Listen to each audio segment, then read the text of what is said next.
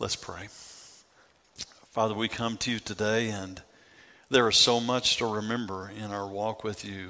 Indeed, you have done so much for us that our lives really have never been the same from the moment we heard you call our name.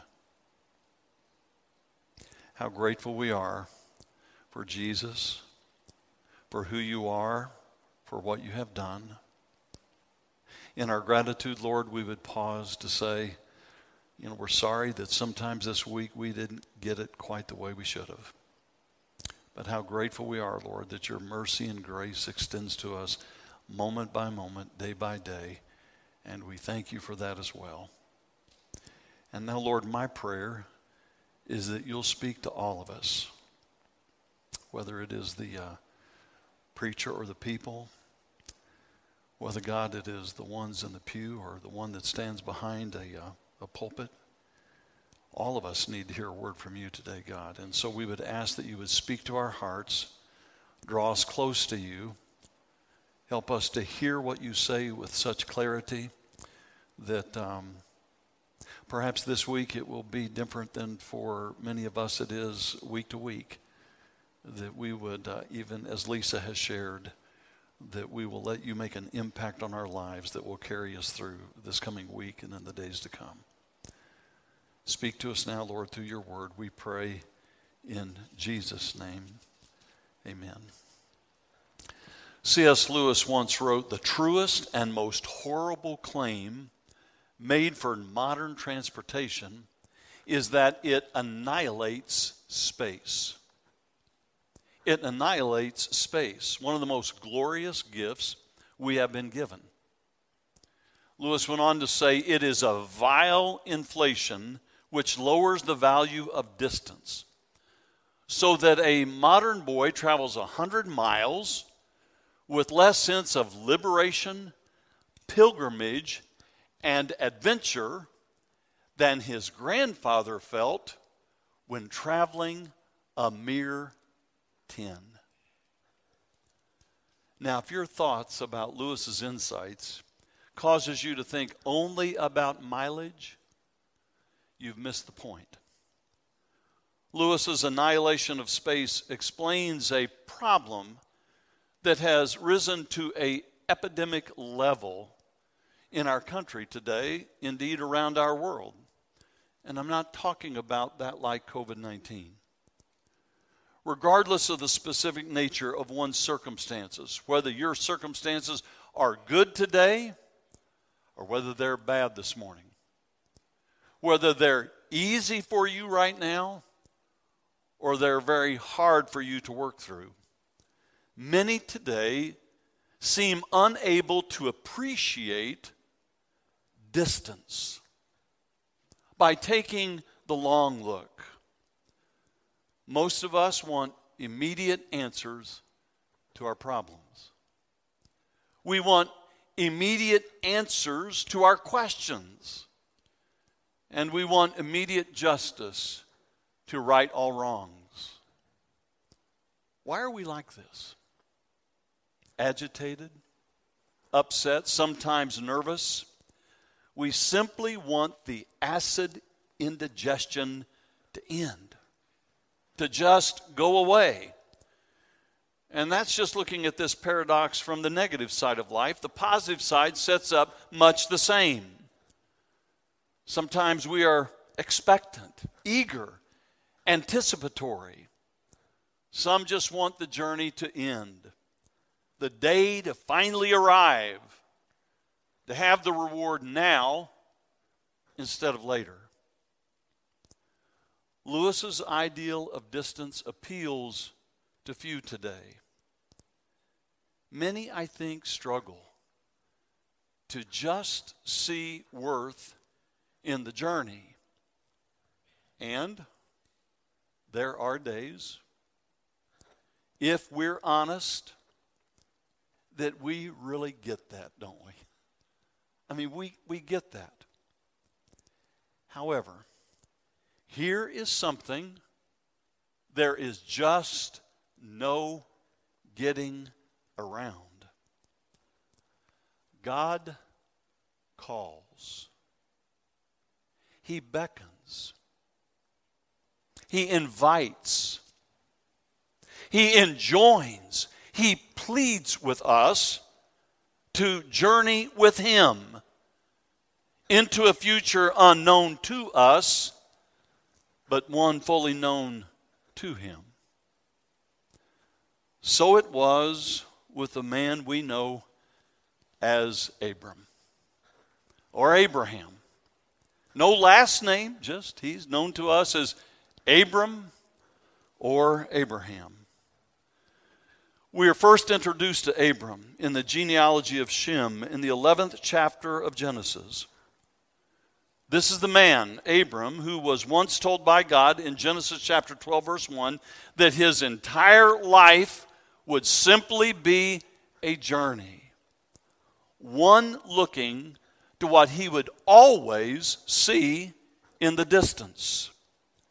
Leave your people and your father's household and go to a land, listen, I will show you. God would later change Abram's name, but not the nature of his journey towards something still quite distant. Genesis chapter 17 tells us God said to him, As for me, that is my covenant with you. You will be the father of many nations. No longer will you be called Abram, your name will be Abraham. For I have made you a father of many nations. I will make you very fruitful. I will make nations of you and kings will come from you. I will establish my covenant as an everlasting covenant between me and you and your descendants after you for the generations to come to be your God and the God of your descendants after you. So many I wills those things not yet taken hold of. But here is God calling, beckoning, enjoining, inviting, pleading with Abraham to walk with him into a distant future. Perhaps, maybe, Abraham thought with this, finally his journey into the distant future was nearing its end. Not so.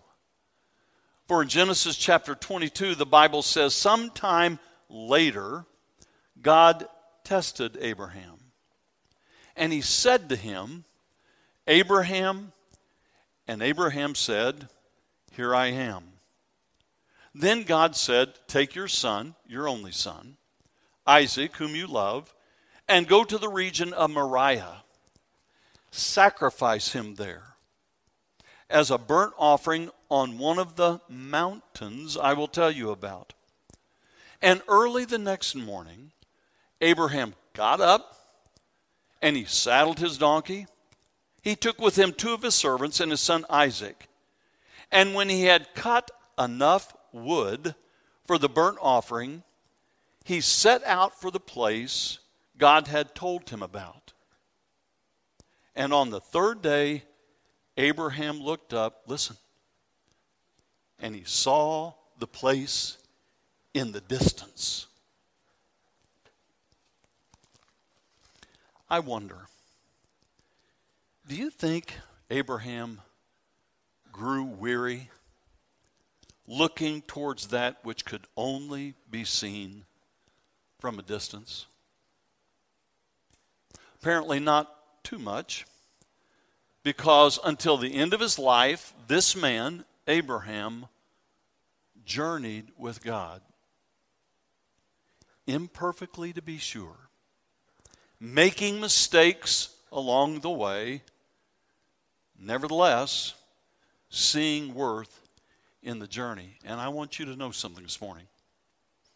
God still calls you and I to journey with Him today into what is always a distant future. So, what to learn this morning from the journey Abraham continually saw from a distance? Well, we learn the journey we see from a distance is a place of great sacrifice. Sometime later, God tested Abraham. And he said to him, Abram. And Abram said, Here I am. And at this point, God said, Take your son, your only son, whom you love, Isaac, and go to the region of Moriah. Sacrifice him there as a burnt offering on a mountain I will show you. I can't imagine sacrificing one's daughter or sons. But for Abraham, this involves something even deeper than that. Genesis chapter 16 records the account of Abraham sending Sarah's servant Hagar away, along with the son she had borne to him, Ishmael. Now, here in chapter 22, the Bible describes Isaac as Abraham's only son. Only son. How to reconcile all of those I wills of Genesis chapter 17 with the sacrifice of Isaac that we now hear about in chapter 22. The journey Abraham saw from a distance involved sacrifice. And of this, you and I can be certain this morning. The journey that we see from a distance will involve sacrifice as well. Legend has it that Cyrus, the founder of the Persian Empire, once captured a prince and his family. When brought before him, Cyrus was said to have asked the prince, What will you give me if I release you? Came the reply, I would give you half my wealth. Cyrus continued, And if I release your children, what would you give me then? The prince replied, I would give everything I possess. But should I release your wife, then what would you give me? Legend says that Cyrus, listening to the man, was moved by his devotion as he said, For that I would give myself. We're told, moved by the man's devotion, that Cyrus let them all free. he turned them all loose and he sent them all home. And as they returned home, the prince looked to his wife and said, Wasn't Cyrus a handsome man? To which his wife replied, I didn't notice. I kept my eyes focused only on the one, willing to sacrifice himself for me. Listen, the journey we see from a distance never leads to a place clustered around self. It leads to a land centered on sacrifice for good reason. The one who sacrificed himself for us is the same one who now calls us and invites us and pleads with us to the sacrificial journey that we see in the distance. And this we see clearly when we keep our eyes only upon Him. For as it is written, therefore I urge you, brothers and sisters, in view of God's mercy, God's sacrifice. Offer your bodies as a living sacrifice, holy and pleasing to God. This, this is your true and living worship. The word of the Lord, Romans chapter 12, verse 1. Find yourself on a journey centered on self, self pity, self indulgence, self centeredness, self worship, you'll find you're on the wrong journey.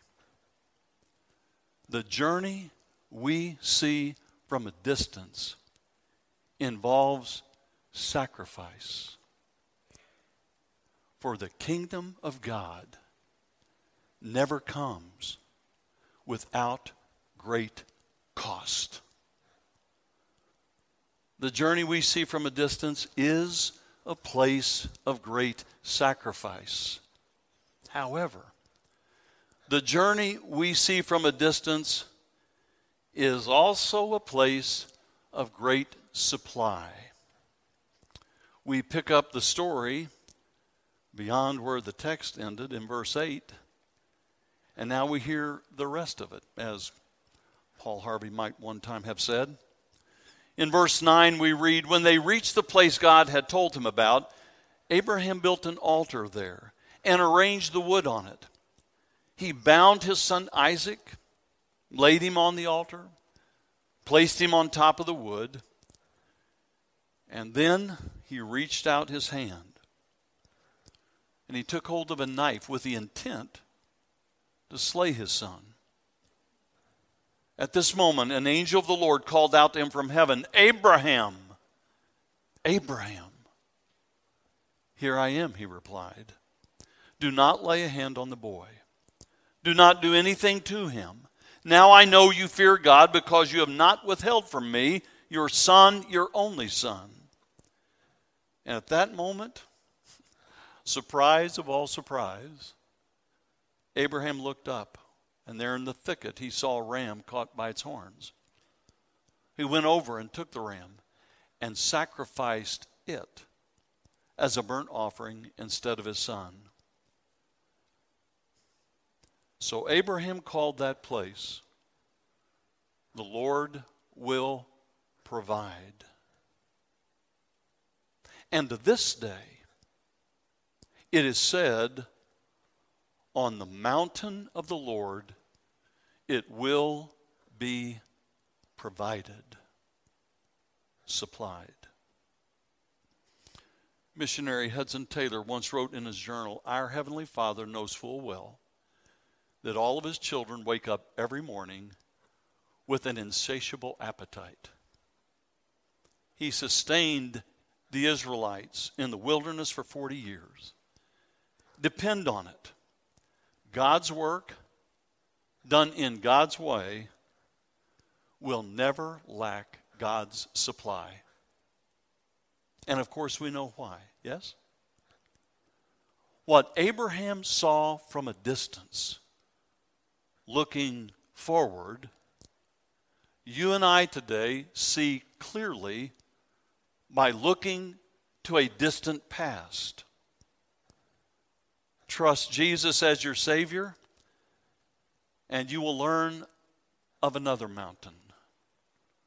This one known to us as Mount Calvary, where the Lord supplied forgiveness for sin, strength for today, and eternal hope for tomorrow and forevermore.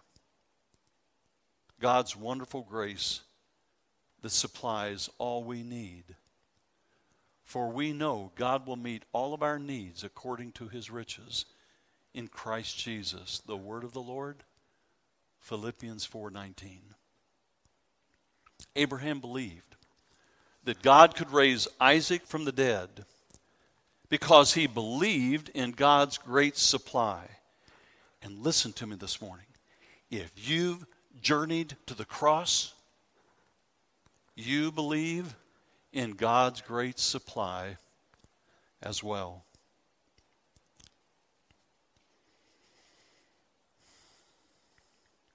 you've been through much in the past 12 months. Perhaps this part of your journey is near its end. Maybe not. But here's something we know today. No matter when this part of your journey ends, another journey will begin. Because one day, when you call a new pastor, you will simply invite a person and their family to journey with you towards new and changing horizons that now you only see in the distance. It will be for them and for you a journey of great sacrifice. And it will be for you and for them a journey of great supply. C.S. Lewis, on another occasion, wrote, Our Father refreshes us on the journey with some pleasant places, but He will not allow them to mistake us for the destination, for our home. This was the ultimate destination that Abraham saw from a distance in his journey with God.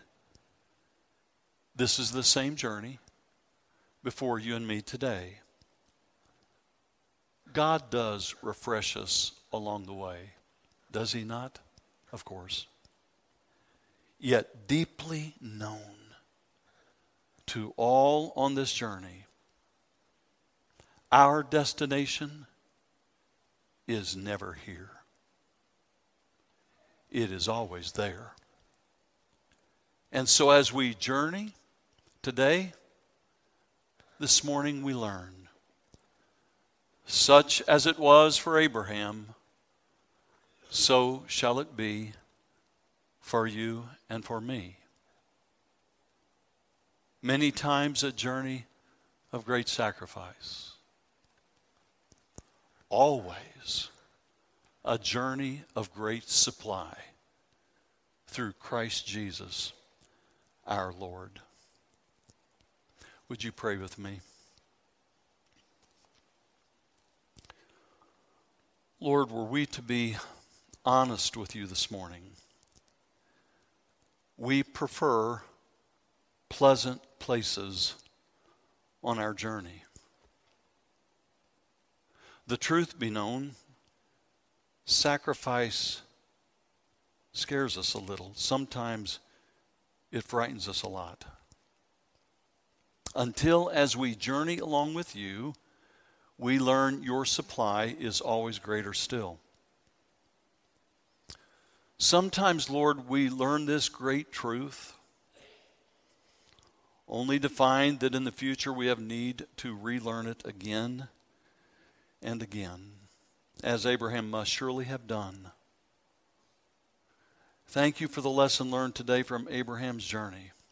Thank you, Lord, that we too, by faith, see the gospel now preached to us. You have supplied forgiveness for sin, strength for today, eternal hope for tomorrow. As we get ready to journey into yet another week, may we do so, Lord, confident that whatever the sacrifice that lies ahead, your supply is always more. Through Jesus, who is the Christ, whom we call our Lord. Amen.